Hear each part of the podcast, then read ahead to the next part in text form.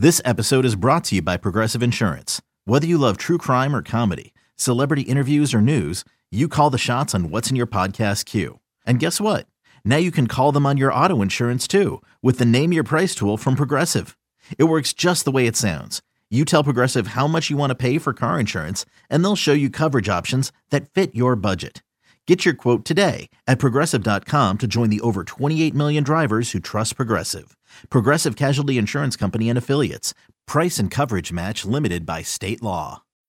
When you need mealtime inspiration, it's worth shopping Kroger, where you'll find over 30,000 mouthwatering choices that excite your inner foodie. And no matter what tasty choice you make, you'll enjoy our everyday low prices, plus extra ways to save, like digital coupons worth over $600 each week. You can also save up to $1 off per gallon at the pump with fuel points. More savings and more inspiring flavors make shopping Kroger worth it every time. Kroger, fresh for everyone. Fuel restrictions apply. I'm Alex Rodriguez. And I'm Jason Kelly. From Bloomberg, this is The Deal. Each week, you'll hear us in conversation with business icons. This show will explore deal making across sports, media, and entertainment. That is a harsh lesson in business. Sports is not And, as um, simple you know, I- as bringing a bunch of big names together. I didn't want to do another stomp you out speech. It opened up so many more doors. The show is called The, The deal. Deal. Listen to The Deal. Listen to The Deal on Spotify. This is North North North South. North South. Everybody, Tim Kawakami here, North and South episode with my co-host, the Los Angeles Times own Dylan Hernandez. Got a bunch of stuff all happening at once, as is normal. We have a little football game coming up on Sunday in Las Vegas. I'm not there yet. Uh, we've got some A's news. We've got some Shohei Ohtani, what getting 35,000 people to a media event or fan fest or whatever. And they paid money for this. Dylan Hernandez, I don't think paid money for this, but he was there. Uh, just major, major things happening in this world in the California state of things. Dylan, what do you want to talk about first? Let's start with the the big game, the Super Bowl, the Taylor Swift Bowl. Um, you know, Taylor Swift Bowl, yeah. You know, I, I- the other night, uh, you know, we had a kind of like a farewell party for like a departing colleague at the Times, and uh, you know, I was kind of surprised that it was kind of unanimous around the table, uh, except for me, that you know the the favorite at the table was clearly like the Chiefs. Um, Yep. You know, and again, this is very unscientific, but uh, you know, uh, what was it over the weekend? You know, I was my kid had like a soccer game. Some of the dads were kind of talking about the the Super Bowl uh, you know, and it just seemed very kind of a lot of people think the Chiefs are going to win. Um, you know, when I look at kind of the strengths of the teams overall, like I get the fact that you know you do have Mahomes on that side. To me, it just looks like the Niners have a lot more. I was surprised in because of that that it was so kind of one sided.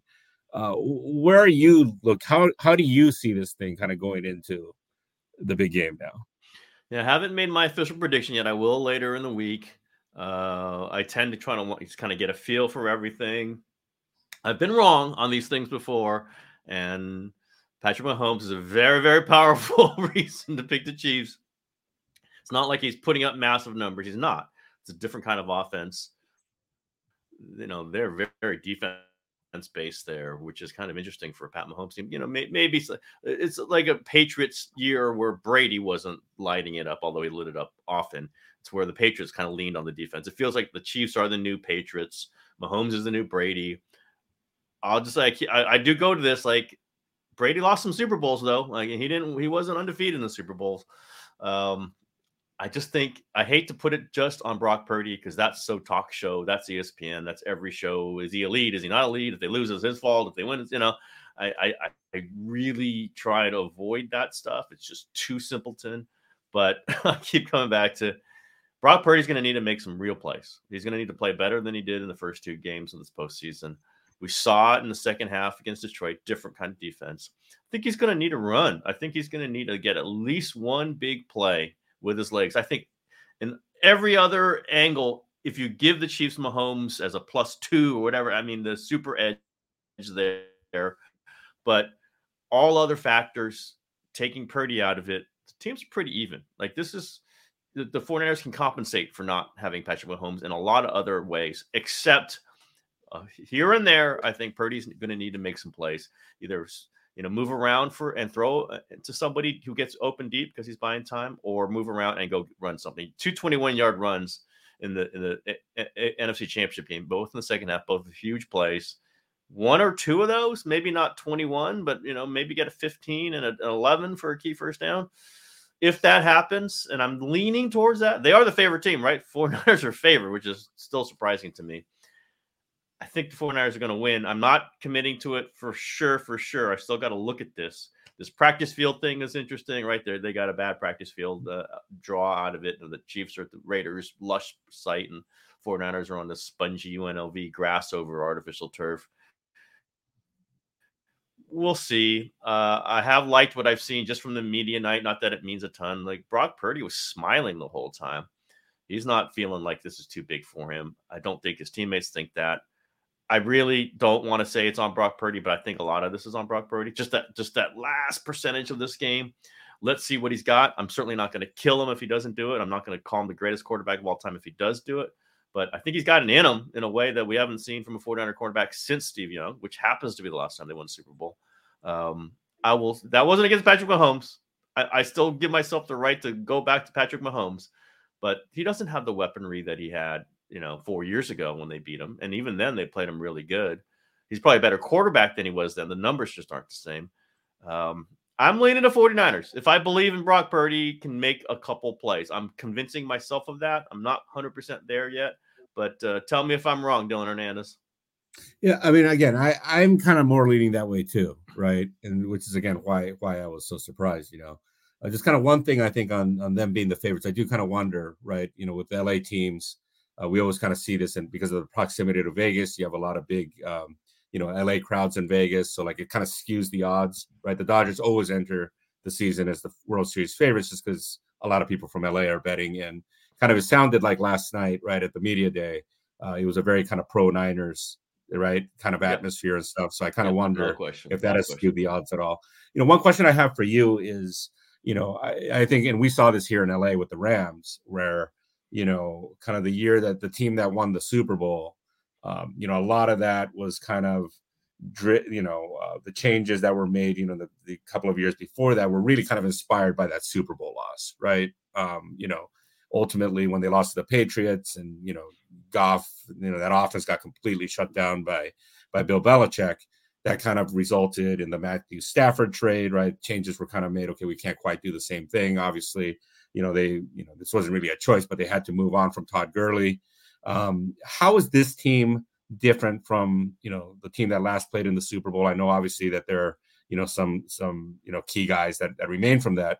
But how how different is this team, and what do you think? I mean, has there been kind of a direct correlation between okay that game and how do we become the team that can win that game? Yeah, absolutely. There's one big, big, one big, big, big, big difference among many differences because there's only eight players on the 49ers who played in that game or are still on this team. Brock Purdy's better than Jimmy Garoppolo. He is. Like Garoppolo had a chance to win that game. They're up 10. He had played okay through an interception, but he had played fine. I think he was going to be the MVP if they hold on to that game. They're up 20 to 10, and then the Chiefs hit that third and 15 to Tyreek Hill, and it just avalanche hit. And Garoppolo, somebody had to just will them to a couple first downs. That's what it took and Garoppolo was not good enough. And then they get down, and he has Emmanuel Sanders pop open deep. Uh, I was right, you know, on that line. I could see that him coming open deep, and the ball goes up, and he overthrows him. I don't think Brock Purdy usually overthrows that. You know, again, you oh, you never know, but and he, he can move a little bit. He can, you know, Garoppolo had two passes batted down by Chris Jones. Brock Purdy can have passes batted down. He's short, and like that happens. It happened. Aidan Hutchinson got him twice in the NFC Championship game. But if he moves, you have a better shot at it. I think he will move. Just that again, I really try to resist just saying this about the quarterback, but the quarterback's a big deal because the defense is not the 49ers defense is not as good as it was in 2019. Uh, they had uh, you know Dee Ford on the opposite side of Nick Bosa, uh, definitely a, a presence. They don't quite have that now. Uh, they had probably a little bit better secondary, was at least healthier, although they they blew it against Tyreek Hill that one play. They had DeForest Buckner in the middle, which they don't have now. Um, I just think that you know they're similar to that team four years ago in the same way that the Chiefs are similar, but they're both gone undergone some major differences. Uh, the Chiefs' offense is just not as explosive. They run the ball more and they play defense. They're very more Shan- they got more Shanahan like. Uh, you know, just try to you know out hit you, out first down you, and they're going to go you know 11 plays, 75 yards, whereas before it was two plays, 75 yards. Uh, doesn't mean they can't get the deep ones. It just means that they don't usually. And the 49ers are kind of built to, to go up against that. They kind of want you to try to go little by little because then they think they're going to make a play in there. Um, the defense is similar looking. I don't think it's as good.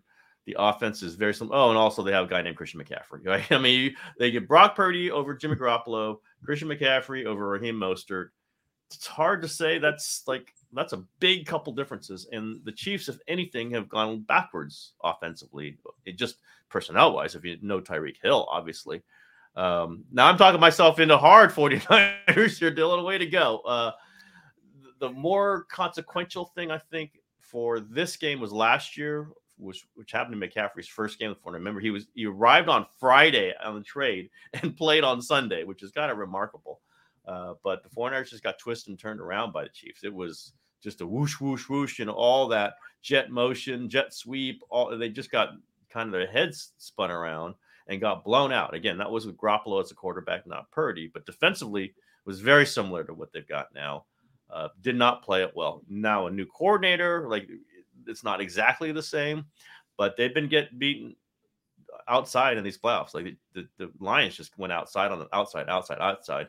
Uh, they have to play that better. I thought they would play it better than, than they did against the Lions, but um, that game last year, I think, really is the one they got to be looking at. Uh, McCaffrey wasn't, you know, nearly what he for them what he is now, uh, but I think that that might show that this is they're going to have to score some points. I, I, think this might turn into a mini shootout. Super Bowls tend to do that sometimes. Big plays, big plays. Uh, they they're going to need to make some big plays because the Chiefs are going to diagram some big plays. The Chiefs kind of have that that thing on them. Uh, they can score. Andy Reid can figure out how to score. Might come down to a field goal kicking, and the Chiefs' field goal kicker is way better than the foreigner. Jake Moody has been shaky all season. The numbers are okay, but anybody who's watched him knows he's been shaky. He's you know I think he's been one for two in both NFC playoff games. That could be a killer miss in this game, but um, I just think you add McCaffrey and Brock Purdy to the mix is a pretty big thing to add, uh, just uh, sight unseen across any matchup. Uh, and I, am I'm, I'm picking. No, I'm going to pick. I think I think 49ers probably going to win. I'm again. I reserve the right to change my mind, but I think the 49ers are probably going to win this game. I think Christian McCaffrey is my pick for MVP. You know, you, you from the time pretty much I think we started recording right this podcast and uh, started speculating about Brandon Staley's future, and right, we started talking about Harbaugh. You know, you kind of talked about right, uh, you know, mentioned this in his introductory press conference about kind of wanting to win that Super Bowl. You know, what it's meant to him, kind of in his kind of career story. Uh, you know, I think we saw again with the Rams and McVay where you know, I think the feel was kind of he got completely torn down, you know, was kind of lost for about a year or two, you know, and then kind of had to rediscover himself, right, to get back to that point. Um, what has you think, you know, that that Super Bowl loss meant to Shanahan? Uh, how has he kind of responded to kind of all that, and and you know, uh, what has kind of been, you know, I don't know, how much of an influence, I guess, has it been that loss on him, you know, kind of going forward from that point? Interestingly, you know, he's had a couple losses now. One as the OC, right, for Atlanta Falcons, up 28-3, and you lose to the Patriots, which is right before he took the 49ers job. Basically had already taken the job. Uh, not officially, though. Um, but you ask the 49ers people, not Kyle specifically, but Jed York said it. I've heard it from other people. They think their NFC championship game losses are more painful. Like th- they remember mm. those more. Uh, Super Bowl, you get to this elevated stage, you're up against Patrick Mahomes uh, you know, like you're not saying, gee, it's okay if you lose. You, you really, obviously, you get hit in the head when you lose the game and you think your life. This is what Kyle said to me. Like, you think, like, am I even going to wake up the next day? This is what happens in football, right? You win or you lose. What, what are you going to do? But like last year's NFC Championship game when Brock Purdy and Josh Johnson get hurt in the first half and they have no quarterback in the second half was the most pained I've ever seen Kyle. Like mm. he cried at the, at a little bit at the post game. John Lynch was had tears in the locker room. They lost the year before that to the Rams. They, it was incredibly painful for them, uh, and Um, they thought they had that. Jaquiski Tartt intercepts Stafford, then they win that game, and he drops the ball, and the Rams score, and the whole thing. We know what happened there. And they had to watch the Rams win the Super Bowl, which was not pleasant to them. Uh, so we'll see. Maybe they're just this is rhetoric. Maybe you know it, it's all this crushing weight on Kyle Shanahan, and at some point it is because we know what the conversation will be if he does not win this game. He does have to win this game at some point in his career to be considered a great coach. I've called him part of the NFL establishment. I think he is. He's clearly, you know, he and, Shane, and McVay are the two longest tenured NFC coaches. If you're just saying something, one of them's 44. I think the other one's barely 40. Kyle's 44. Um, I do think it weighs on Shanahan. I think it weighs on the whole franchise, but they're doing a lot to try to like say that they got just want to keep getting shots at it. They think that if they keep getting shots at it, they're going to win one of them and maybe two of them. And maybe this is the first one, maybe it's not. We'll have to recalculate after this game, see where they're at. But they're trying not to say, oh my God, the whole thing's over if we don't win this game. Again, other people are going to say that if they don't win this game. I I get a lot of it. I try to push back on, listen, you know, you don't want to rip somebody for getting to the Super Bowl. There's a lot of teams that don't. So you're going to rip them too. Uh, it, it's a hard thing, and you end up going against the Chiefs number 15. That ain't easy. Tom Brady screwed up a lot of people's Super Bowl careers, a lot of them. Uh, you know, there's this is not an Joe Montana, the same thing. This is not an easy thing, but um, I don't think it weighs on them right now. Maybe it will on Monday or Sunday night, but right now, I don't think it's this gripping pressure. Like if they're up three in the fourth quarter, they're going, oh no. Oh, I don't think that's the way the mindset will be. Now, if Mahomes comes out and starts whipping it around and they're down 21 nothing, you know, maybe that's, oh my God, here we go again. I don't think that's going to happen. And I don't think they're going to feel like that. Um, Hey, it's Kaley Cuoco for Priceline. Ready to go to your happy place for a happy price? Well, why didn't you say so? Just download the Priceline app right now and save up to 60% on hotels. So, whether it's Cousin Kevin's Kazoo concert in Kansas City, go Kevin, or Becky's Bachelorette Bash in Bermuda, you never have to miss a trip ever again. So, download the Priceline app today. Your savings are waiting. Go to your happy place for a happy price. Go to your happy price, Priceline. I'm Alex Rodriguez. And I'm Jason Kelly. From Bloomberg, this is The Deal. Each week, you'll hear us in conversation with business icons. This show will explore deal making across sports, media, and entertainment. That is a harsh lesson in business. Sports is not uh, as simple you know, I- as bringing a bunch of big names together. I didn't want to do another stomp you out speech. It opened up so many more doors. The show is called The Deal. Listen to The Deal. Listen to the deal on Spotify. Again, I'm not saying what the ESPN talk shows are going to be like on Monday should they lose. Uh, there will be a pile on effect. Fine, that's the way media goes. But I don't feel like I, I you know, totally. It's the capstone to any coach's career. It's what a franchise dreams of. But they're purposely saying, like, listen, Super Bowls are Super Bowls. You don't know. You, you just got to make some plays. The NFC Championship game losses were the ones they really rue. They're the ones that they think about in their minds. Doesn't mean it's actually true, but that's what they're saying. It's an interesting way to kind of formulate this. Um, they do have a 24 year old quarterback. You know, I mean, it's not like this window is slamming shut anytime soon. They've got some big, you know, salaries to account for, no question. But you can you can work with that. You know, there's they've done it. They've paid some big money up front, so in order to push the the, the, the cap hits into the future, uh, I think they feel good about this roster. It's just interesting that they're not trying to put all all all the marbles on this one game, and then they'll go show, celebrate like crazy if they win it. Obviously, they will celebrate like crazy if they win it. I do think they're pretty loose. They looked pretty loose last night.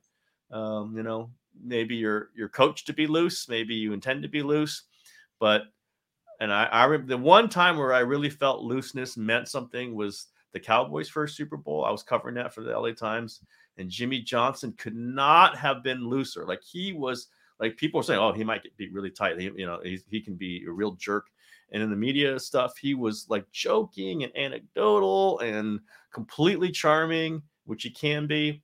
Uh, and Aikman and Emmett, all those guys were super loose, and it led to them obviously playing very well. I don't it's not a one to one. You never know. Hey, the the Chiefs look loose too. They've been through this. I think the 49ers mindset though is for them to try to, you know, they've had two kind of stinkers in the playoffs and they've survived it.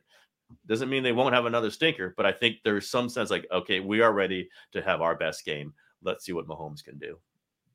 So how are things in my old neighborhood up there? You know, obviously the Giants, the A's, right? Not really expected to do anything this season. Uh, Warriors having oh, kind A's. of a tough, right? The War- Warriors having kind of a tough, uh, yep, tough season. Um, I mean, is this you know? I, I was right. I mean, the Niners have always been kind of king up there. Uh, again, maybe until like the Steph thing happened, but um, is this what what's kind of like the atmosphere like up up in Northern it's California. 49, man. It is Niners, Niners, Niners. Like the Niners showed up, like, you know, eight of them showed up, you know, uh, Arik Armstead, George Kittle, da, da, da, Deebo Samuel, Brandon. I showed up at a Warriors game recently and the whole place went 49ers. Like that, that again, it's not like the Warriors are in the middle of their peak dynasty, but you still have Steph Curry out there. You still have Draymond Green and Chase Center turned into a 49ers place. Uh, it's 49ers have been number one here, even through the Steph stuff. Like the Warriors had higher peaks, but the 49ers are consistently the number one sports story in the Bay Area. We'll, oh, we'll continue. Even when the Raiders were here, it was 49ers. Raiders are gone, and it's 49ers. There's four. I know you love this stuff. 49ers people on the street everywhere. There's 49er colors. Dylan Hernandez would really love this. Uh, I go out walking around and it's just 49ers. It's you know, um, cars with 49er banners. It's 49ers town. Now, you know, Warriors, there's interest, no question. Giants are coming up. They they kind of been knocked down a couple rungs, three rungs, five rungs uh, from their heyday, but they're not winning, you know, championships anymore. Uh, it kind of was a Giants town, and it's not. It's a 49ers town and a Warriors town. But uh, it is super 49ers. Like people stunned to see me still here. I'm, I'm not in Vegas yet. Like what are you doing? Why aren't you there? Like i hate i hate that vegas stuff. That that the media day stuff. I am very happy not to be there. But um i get it. Like this is 49ers territory right now. The whole bay area is 49ers and people you know sacramento is 49ers territory. This is a huge huge moment for 49ers fandom i get it uh, i write about it i'm very understanding of it uh, and we shall see what happens sunday uh, but um, yeah, it's all everything else is kind of out the window right now. Now it might be some A's interesting talk here, but mm-hmm. uh, that's a whole other thing. We'll get to that later. Uh, I kind of feel like LA similar, Dylan Hernandez. Like there seems to be extreme focus. There's some Lakers, there's some other things. Hey, UCLA about whatever. But it seems like everything's kind of narrowing in on one thing, Dylan. What, what what would that one thing be if there is one thing? Yeah, Shohei Ohtani and the Dodgers you know, I think the Dodgers again kind of have been, you know, kind of to LA what the Niners are to the Bay Area, right? I do think obviously the Kobe Shaq thing kind of changed the culture here a bit. Um, you know, Kobe's getting a statue unveiled later this week and all that. It's kind of going to be a big deal. But I do think, you know, kind of all things equal, this is like a Dodger town. And, you know, obviously over the last, you know, 10 or so years, you know, with under, you know, the Guggenheim people, uh, the Dodgers have really kind of like just kind of loaded up. They've just been right fielding one of the most expensive teams on the field year in year out. Uh, you know, and they had baseball superstars right on this team already, and and Mookie Betts and and Freddie Freeman. Uh, you know, and now they kind of added like a superstar, superstar, right? Like a celebrity type player. And you know, they just had their fan fest on Saturday. It's usually uh, I've always said that it's like one of the worst days of the year for me. I, you know, they just stick you like in the bullpen, and you're just kind of waiting for players to like come through.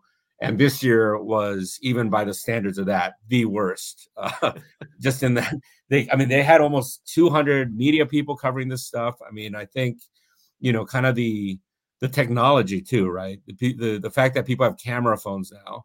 Uh, everybody wants like to, to document, you know, the fact that like, hey, I saw Ohtani walking, and it's kind of started to spread all over, right? And I think, you know, um, you know, you see this a lot like in boxing. If there's like a big star at the time, you know, anybody who shows up at the fight, next thing you know, their cameras following every, you know, Tom, Dick, and Joe around.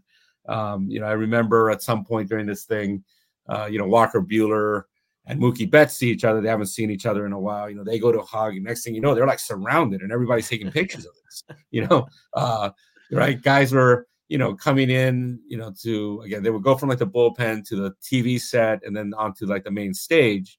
And you know, it's kind of they're waking these walks, like the fans are all you know pressed up against uh, these railings. I mean, it, it didn't really feel like a sports atmosphere anymore. It feels like it's kind of jumped in terms of hysteria. This is you know, this feels like a, like a BTS. I've never been to a BTS concert, but kind of what I imagine a BTS concert would be like. I mean, Ohtani had seven security guards, two police officers with him. You know, I mean, it's it's crazy. You know, and um, yeah, like, eh, and already, you know, it's kind of turning into right. And in Japan, obviously, this is this is the biggest story over there, right? He has become to Japan what you know Maradona is to Argentina, what what Chavez was to is to Mexico. You know, this guy that not only is he the best athlete that country's produced, but he re- really kind of represents, I think, how the country views itself. You know, he's kind of the idealized version of like, you know, if you if you're raising a kid, that's what you want him to be like. Um, and so, you know, you are getting kind of right. It's it's getting very kind of tabloidy, even like a lot of the coverage because they, you know, they're Japanese media has to come up with a story every single day, no matter what, you know. And you know, last week there was something really kind of a silly story that kind of ran in like one of these like tabloidy magazines about, you know, that that Ohtani's interpreter is married to a former cheerleader of like the baseball team that they were at, you know, previously the Nippon Ham Fighters, and how now she's getting bombarded with requests, you know, by current cheerleaders to you know introduce them to Ohtani. and you know, he came out and said like, "Hey, this isn't this isn't true." You know, he got it's getting kind of to that point. Um, very interestingly, the Dodgers have not hired a kind of Japanese PR person to kind of control this at all. Um, you know, because the one thing about Japanese people, they're very good about like following rules. You know, uh, I think it would make their lives a lot easier. I mean, personally, I don't mind this. I'd rather have the chaos in a way. But you you uh, live in the chaos in between the, the chaos. I do. You know, but uh, yeah, it, it's just kind of nuts now, man. Um, I was one. You know, I read your column. I read your column from that. Obviously, I read all your, certainly your Ohtani columns. And uh, one thing struck me. We've talked about this, where like Freddie Freeman was really good about it, and you know, anecdotal about what this means and who they are. And then a Japanese uh, media person said, "Oh yeah, could we talk to you know? Would Freeman be a good quote? You know, on days when Ohtani's not talking, which is like that's the real thing, right? That's the mm, like yes. how much burden is this going to put on their other stars or anybody else? Uh, you know, when and if Ohtani isn't talking, which does seem like it's he's not, certainly not going to talk every day. Mm. Uh, and yet you have the Japanese media there, and you have other media, Dylan Hernandez there, who are going to demand stuff every day. And is Freddie Freeman going to love that? We're like, we're going to Freddie Freeman. And how was Ohtani on that foul out, right? And that foul ball that he hit, what'd you think about it? Uh, I, I I'm not saying it's wrong for the Japanese media to be there. It's certainly the, where the market is, and they're delivering for their audience. But like that thing could get a little bit unwieldy fast in that clubhouse. Yeah. You know whether that contributes to wins or losses, I don't know. I'm just saying that quote to me, and I'm clearly I'm sure it meant to you. Like, watch out, everybody! Like here comes the tidal wave, and are you ready for it? Yeah, and I don't think the Dodgers are really right. I mean, I don't think they quite understand. Like again, just the the not. I mean, let's say Ohtani wanted to talk every day. Logistically, this would be a problem, right? I mean, they have they built out like a kind of press conference room outside their clubhouse, right? That a lot of times, you know, say Dave Roberts post game goes into. That room won't fit everybody, right? Like, um, you know, and, and over the years, you know, kind of various, right? With Ichiro, I think, you know, two Japanese reporters uh, would be kind of let in basically into these things as pool reporters. They would ask questions as representatives, you know, of the Japanese media. Uh, but yeah, like I don't think they've really kind of thought this through, you know, and just in the clubhouse now, I mean, you know, hey, we all have press credentials. It allows us to be in there, right? I mean, you can't just arbitrarily decide, okay, well, you know, only this many Japanese people can get in if they're all BBWA members, right? So, uh, and then, yeah, you're right. You're, you know, and I think with the Angels, kind of the dynamic that was different was, you know, you had Ohtani, you had Trout, you had Rendon, and then you had a bunch of kids, right? Um, you know, they're, they're not, you know, these are 22, 20, in some cases, 22, 23 year old kids who are just happy to talk to anybody. Oh, you want to talk to me? Like, hey, great, you know? Um, this is I, I dreamed of doing this as a kid, you know, and this isn't that clubhouse, right? This is a team uh, that's that's getting ready to win. That's a it's a veteran team. Every piece there is there for a reason, right? And you're here to do a very specific job. Yeah, and I do really wonder how this is going to go. Uh, you know, as the season progresses, and especially you know, Tani is changing leagues, right? Um, I wouldn't, um, you know, I wouldn't be surprised if he got off to a slow start, frankly. You know, and now if that happens, right now all of a sudden I mean, it's one thing if the guy's hitting home runs, you can always say, you know, get somebody to say, man, like he really crushed that, right? Like he's such an amazing player. What if the guy's hitting like 180? Yeah. you know, hey, what and do you he's not think? pitching, about- he's not pitching Right. once a week. You know, not, yeah, exactly. you You know, um, I think that becomes that's going to be kind of a challenging thing. Uh, what I did find interesting, you know, is uh, obviously, you know, Ohtani's contract includes this thing that basically he can opt out of his deal if Mark Walter, the controlling owner of the team, sells the team, or if Andrew Friedman, the president of baseball operations, leaves. Um, you know, which has, you know, it's kind of been interesting because over the last few years, I think there's been kind of this, you know, uh, kind of previously when they've lost it, was always kind of Dave Roberts' fault, right? Andrew Friedman's a genius, and Dave Roberts is at fault here. Um, I think in the last couple of years, that is kind of the blame has kind of started to gradually shift to where people are saying like, well, you know, especially we saw it last year where they basically went into the playoffs with zero pitching. It's like, well, whose fault is this? This is this is Friedman's fault, right? And so, you know, kind of in this battle of who's going to take the fall if things kind of really go bad, uh, really kind of now has shifted, right? Now it's squarely back on Roberts because of this Ohtani clause, right? Because they're not going to let Ohtani go. So Friedman is now safe because of this.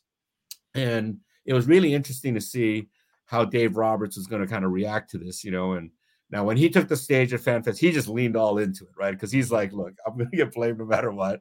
And without kind of saying it, the implication was kind of, hey, we're the greatest team ever. you know, just, um, I mean, he did a whole, you know, hey, what do you think about our roster? Like, he's like, are you kidding me? You know, like he, he went, you know, he, he did a whole thing with the crowd, like, who do you think should bat first? Right. He let them, in theory, take the one, two, three hitters. So, according to the crowd response, it's going to be Betts, Freeman, Ohtani in that order. Probably would have been that regardless. But um, you know, so it's going to be kind of interesting again to see how he responds to this. I mean, we, we're seeing right now, you know, and that's the thing about spring training, right? Nothing bad has happened yet, so everybody can afford to be happy and all that type of stuff. They do report they, you know, because they opened the season in Korea, they open camp on Thursday.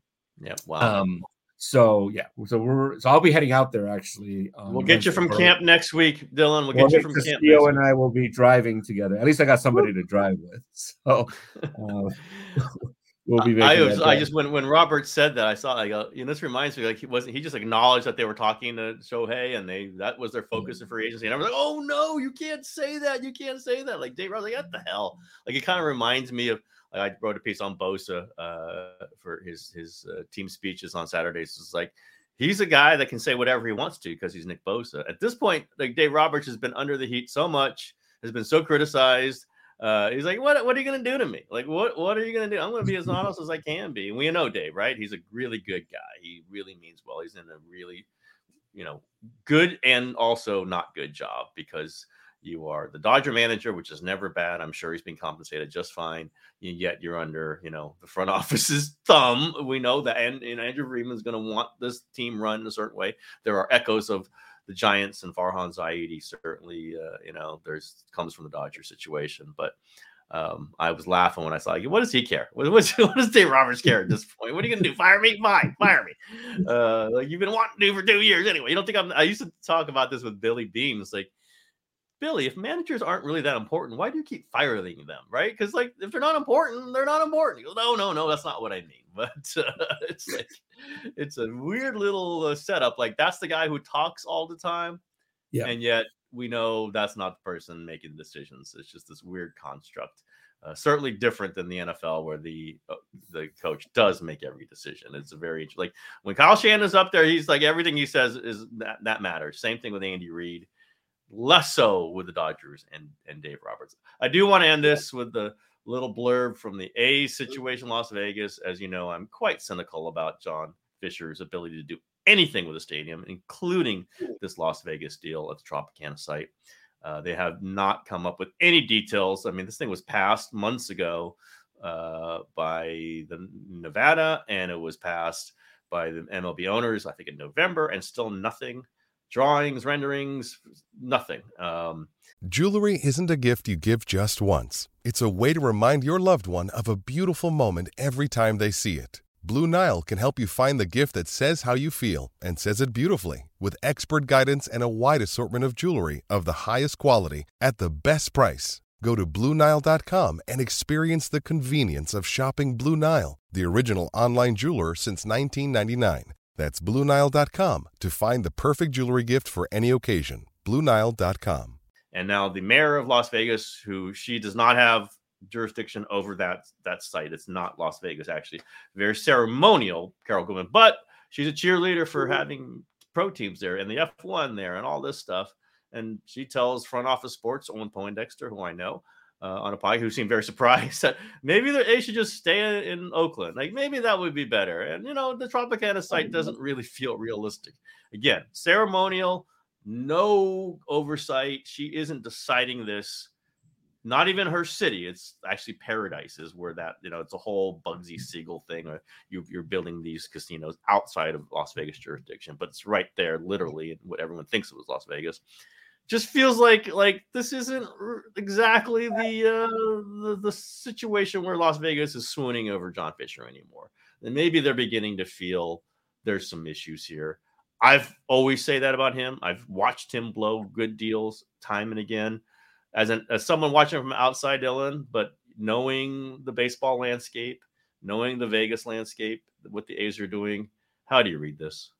Yeah, I mean, it just sounds like a mess, right? I mean, because they're, you know, because this is the other thing too, is like a lot of kind of the expansion sites, right, that are being considered for MLB, you know, like say Nashville, like Portland, right? There, there are actual groups there already, right? So it's not like, okay, well, let's just pick up and like go to Nashville, you know, because there's already kind of like infrastructure in place. I mean, I I've heard, you know, because I think there are like four of these projects kind of going on concurrently, and like one of them is like even hiring scouts right? So yeah, yeah, right. So it's not like you know what I mean. Like if they the A's were to relocate to like one of the pick one of those cities, they would have to like sell the team, which doesn't seem like is in Fisher's plans. Yeah, right that, that's why right? Las Vegas was the site. That's right. Right. I mean, yeah. So they're kind of. It feels like you said, right? They they were kind of boxed into Vegas. Uh, you know, I mean, I'd love to see something work out in Oakland. I don't know if that's even doable at this point. Again, I, I just kind of go back to uh, having watched like playoff games there, right? Like when you know they had um, Grant Balfour, you know, and people in the bullpen area were just going nuts when he would come in. I mean, it's a it's a unique atmosphere in baseball, you know. Um, but I don't. I mean, you you know the politics up there and stuff better. I mean, is this if Vegas isn't doable, is is Oakland salvageable? It's salvageable. I mean, I, I, was told again and again, like he was offered the best deal that Oakland is going to come up with. Like he really was at, at Howard Terminal. It's a very complicated thing.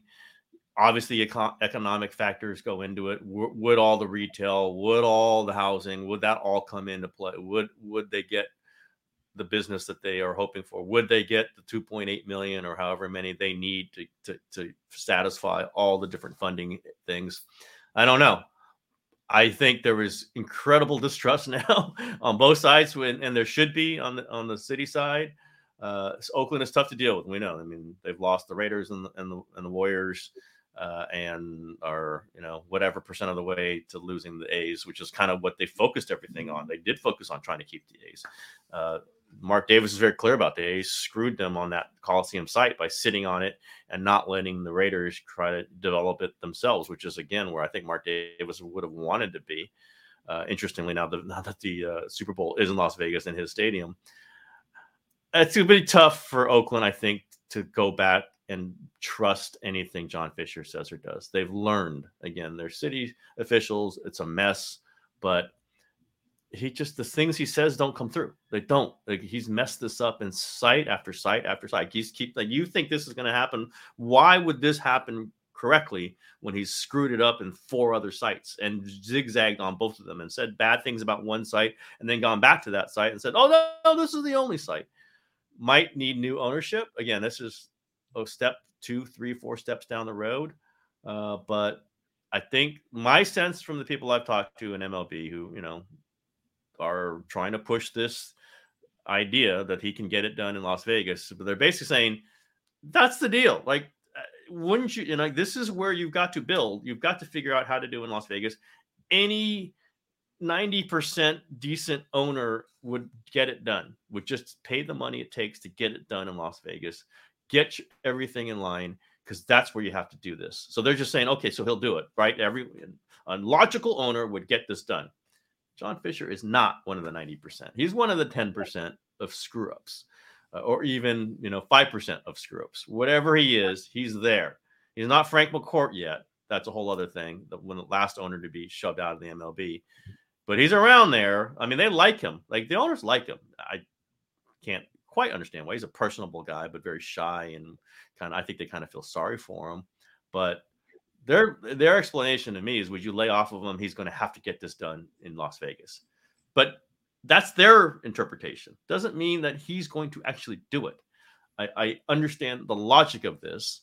They think that he couldn't get it done in, in Oakland, and they're okay with that and they want to main they're not going to vote him out just because of that because they want their own deals they want their own pressure with their municipalities they want to have their own leverage and they don't want to take it away from another owner but what's logical and sensible for anybody who you know that Stan Kroenke felt like he had to do in LA and Joe Lacob felt he had to do in San Francisco and all these other you know the Padres stadium all these things in California, which we know it costs some money, but it was logical to just put that money in because you're going to end up making it back. I don't think Stan Kroenke is weeping over having that stadium built. Uh, and I don't, I know Joe Lacob is not weeping over all the money he put in the, to Chase Center, and Jed York is not weeping over the money he put in the Levi's. They're getting the Super Bowl in a couple of years. Like this is just how you're supposed to do it.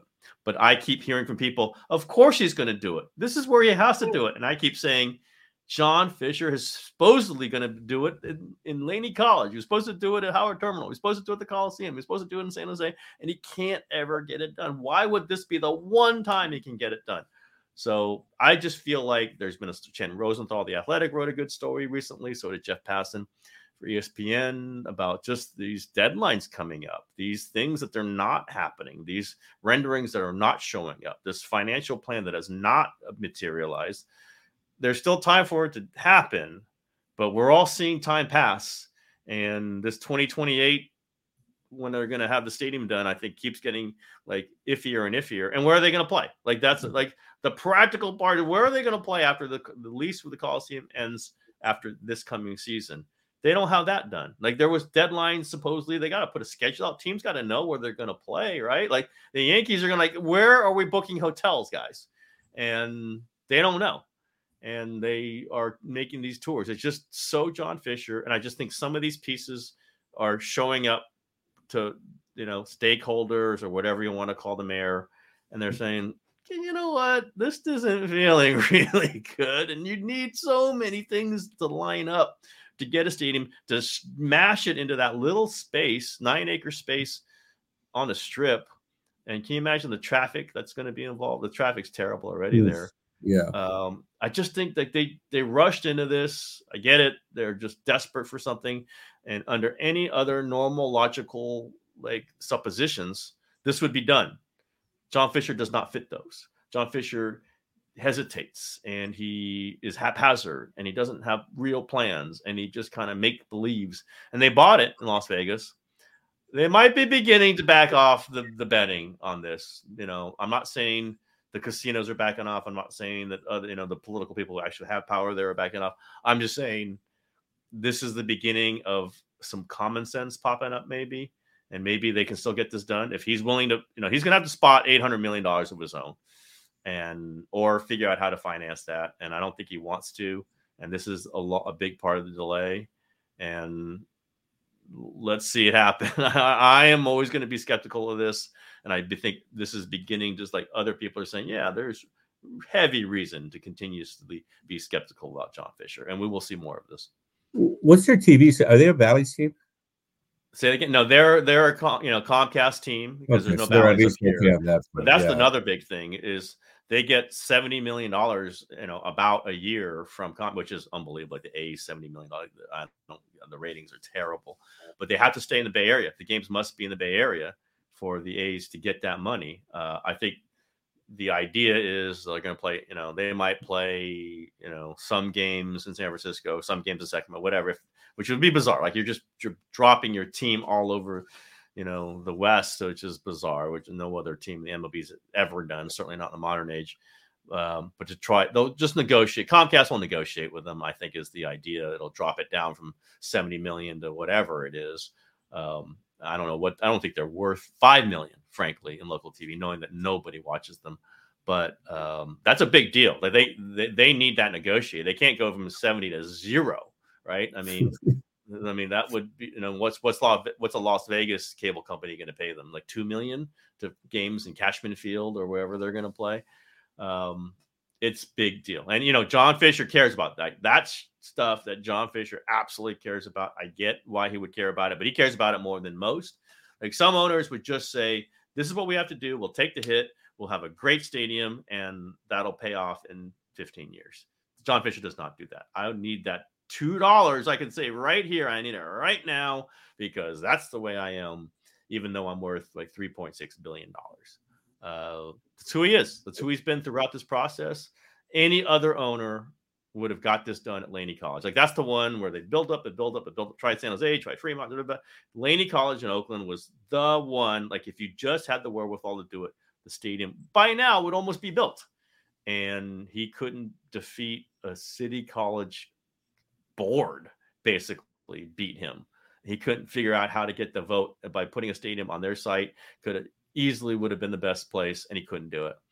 I don't know if he's going to do it anywhere else. I've, I've just been the skeptic on this one, and uh, people, oh yeah, you called it way back. I, I just talked to people who's like kept pointing to me to all his failures, and like give me give me a losing streak or win one time after a losing streak. I'll keep continue to bet the streak. That's what I do. Yeah, I mean, right. That's the thing is that a lot of times, you know, because I look at it from like a distance again, and I don't know him, I don't know John Fisher at all, right? Is that you just kind of assume, well, this guy possibly can't be this incompetent. that's the, that's the one thing that we learn, right, Tim, when we cover these people. Is Sometimes you actually find out actually sometimes these people are even dumber than we think. It's unbe- and it's unbelievable, yeah. like the stuff yeah. they don't have people tell them. Like he does not have his supplicants never tell him, like, hey, you really got it. Like they don't because they don't they want to keep their jobs. Right. That's well, that's part of the whole magic, right? They get insulated yeah. by their little yes men, right? They have it's, their I love these parasite people too that kind of keep come in and latch on to the owner. You know, right now oh, with the Dodgers is Stan Kasten. There was yeah. uh, that Charles Steinberg guy with McCourt. Uh, you know, uh, Howard Sunkin, the you know former uh, LA lobbyist who became McCourt's like right hand guy. But yeah, they, these people keep the owners. Hey, no, you know, ignore that story. No, no, no, no, no. No, people oh, don't no. think you're dumb. People don't think you're cheap. You know, so, you're brilliant. You're brilliant. You're brilliant. Yeah, you know, yeah. you don't keep those jobs by providing accurate information. You you keep those jobs by lying and misleading and not specific, specifically talking about anybody around John Fisher, but maybe I am. Uh, I've told I've made people cry with some of the things I've said, and too bad, Dylan. I've never made you cry though. That's what I feel feel proud about. We'll see if I. Can. I don't know. I'm, I'm dead inside, man. I haven't. you are dead inside, frankly. Uh, uh, that's what I love about you. All right, we got uh, we we covered all the topics here, Dylan. I think we're good. Super Bowl coming up. I'll be there Friday. I'll be covering it. We will talk Super Bowl next week. However it goes, the legacies defined. It could only be about one game. Whatever you think about about the person's entire career, it only matters that one game, and then basically like three plays in the fourth quarter and you'll be down in uh, freaking uh, Arizona it's, with the yeah. Shohei Ohtanis. You, you think Taylor Swift's going to make the game? Oh yeah, yeah, she'll make it. There's too much. Like, this is now a challenge. Like you think I can't get from Japan in a concert to the Super Bowl? You better. Like CBS is gonna like have a Lear jet ready for her to get her there so they can show her. I hope she's there. I'll be there. I'll, I'll wave to her. Uh, my last big game, uh, the the Warriors getting eliminated by the Lakers, I think, on whatever game it was, game six, whatever it was, and I I said hello to Kim Kardashian in the hallways there. Hmm, so uh, Taylor Swift would be a big step up. I'm happy, but I I did like my meeting with Kim Kardashian also. So. Yeah. And then well, I might see Dylan. Hi. I will say Dylan says hi. He's dead inside, uh, but he says hi. Maybe that'll wake you up. Maybe that'll like get the spark back inside of you. We need it. We need it. All right, everybody. That is the show for today. Say goodbye, Dylan. See ya.